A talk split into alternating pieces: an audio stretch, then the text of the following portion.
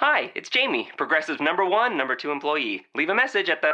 Hi, Jamie. It's you, Jamie. Don't be alarmed, but I think there's a guy following you. Maybe we should get that guard dog we talked about? Nothing too scary, maybe like a Bichon with an attitude? You know, Progressive's collision insurance covers injured dogs and cats at no extra cost, so. Wait, the guy stood up when I stood up. He's on the phone. He's looking right at me. Oh, wait, it's just my reflection. Don't tell anyone about this.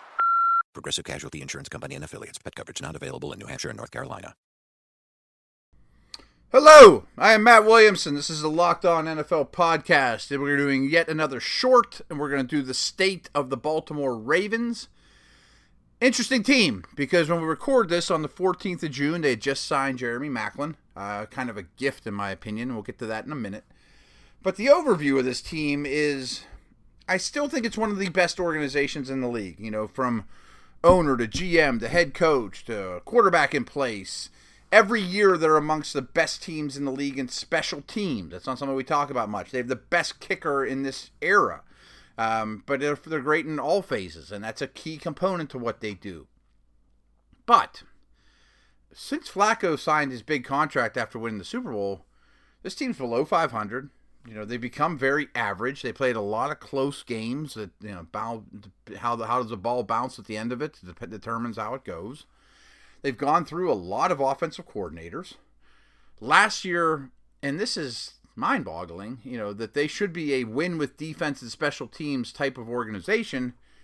The percentage of times that they ran the ball was the lowest in the league. They were 32nd in the league in run pass ratio in terms of they threw more than they passed, and then they, but far more than they ran, more than any team in the league. And unlike in the Flacco era, they didn't throw deep it was all short, get it out quick stuff, which I just think is the opposite of what you want to do with Flacco as your quarterback. I mean, you want to be a power running team, take shots like they did to Torrey Smith for all those years, draw deep pass interference calls, and they have the receivers to do it now. I mean, Wallace, Maclin, Perriman can all get downfield. I mean, I hope that's what this team is going to. Um, obviously, you have, have to have some sort of running game to make that work. Um, you know, Woodhead can be an insurance type guy, but I really like Dixon despite the the uh, suspension looming. And West, I think, is fine. Uh, the offensive line is okay. You know, you lost a starter in Ricky Wagner, so I kind of feel like they're a starter short. But Yanda and Stanley are going to be fixtures. Yanda's a stud. You know, Urschel, Lewis, Hurst, uh, Siragusa. I like that pick in the fourth round. So again, you know, Flacco uh, didn't look all that healthy last year. He's seeing ghosts and bodies around him. He's not playing it where his contract, you know, uh, indicates he should be. Therefore, he hurts the team more than he helps if he's because you know they're letting the Osemeles of the world go and Ricky Wagner's go because their quarterback makes so much money is one of the issues. So I look at this offense and I love the Maclin addition. Um, I don't know that he's the move the chain guy that you need for Flacco. You know, I always call it his Whoopi, the, the, the Mason. But maybe Maclin transforms his game a little bit at this stage of his career and becomes more of a route runner. And I could see that. I mean, again, that's not far fetched. They got to run the ball and they got to take things off of Flacco as opposed to not giving him a lot and treating him like he's Aaron Rodgers, which is how they're paying him.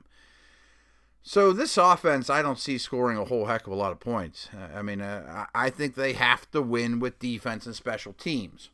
So what I said there wasn't all that promising, but I mentioned that they're always great on teams. That's not going to change. That just doesn't uh, under this this coaching staff, Harbaugh. And I think their defense has a chance to compete to be the best in the league.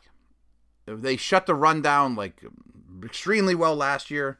That shouldn't change when you have some beasts in the middle Michael Pierce, Brandon Williams, who they didn't let get away. Their defensive line, Ad Wormley, who I like. I mean, they are a big, nasty group up front. It's going to be difficult to control the line of scrimmage against them still. Their edge presence got better. You know, Suggs is out there. I think Tim Williams could come in and shock you and, and play great right off the bat. And uh, Tyus Bowser. That was a problem area for them. CJ Mosley's a great inside linebacker. There's questions next to him, but I also think that was part of the reason that they went out and signed Tony Jefferson. I think he'll spend a lot of time particularly in sub packages. But when you know their their secondary is now really deep, I think you'll see a lot of dime with Jefferson as your dime linebacker next to Mosley.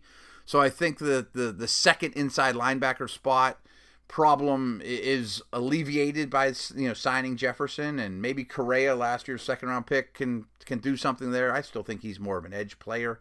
And that also allows Weddle to play further from the line of scrimmage. I mean, he's a very versatile guy, but I think at this stage of his career, you don't want him banging with guards and tight ends as much as you want him in deep center field. And Jefferson's signing allows that to happen. Webb is also now a safety. I think he's your do it all corner safety hybrid type. Jimmy Smith has a lot of ability. They have Carr opposite him and a first round pick who's very physically overwhelming and tough and fits the Ravens mold in Marlon Humphrey. So I don't think anybody's going to run on the Ravens. I think passing on them became much more difficult. It's a defense that doesn't have massive star power, but it also doesn't have many holes. They're tough. I mean, they fit the persona of this team.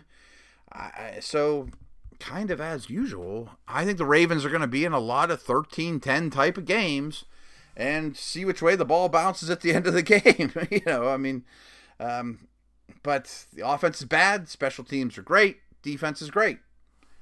That to me sounds like an 8 and 18.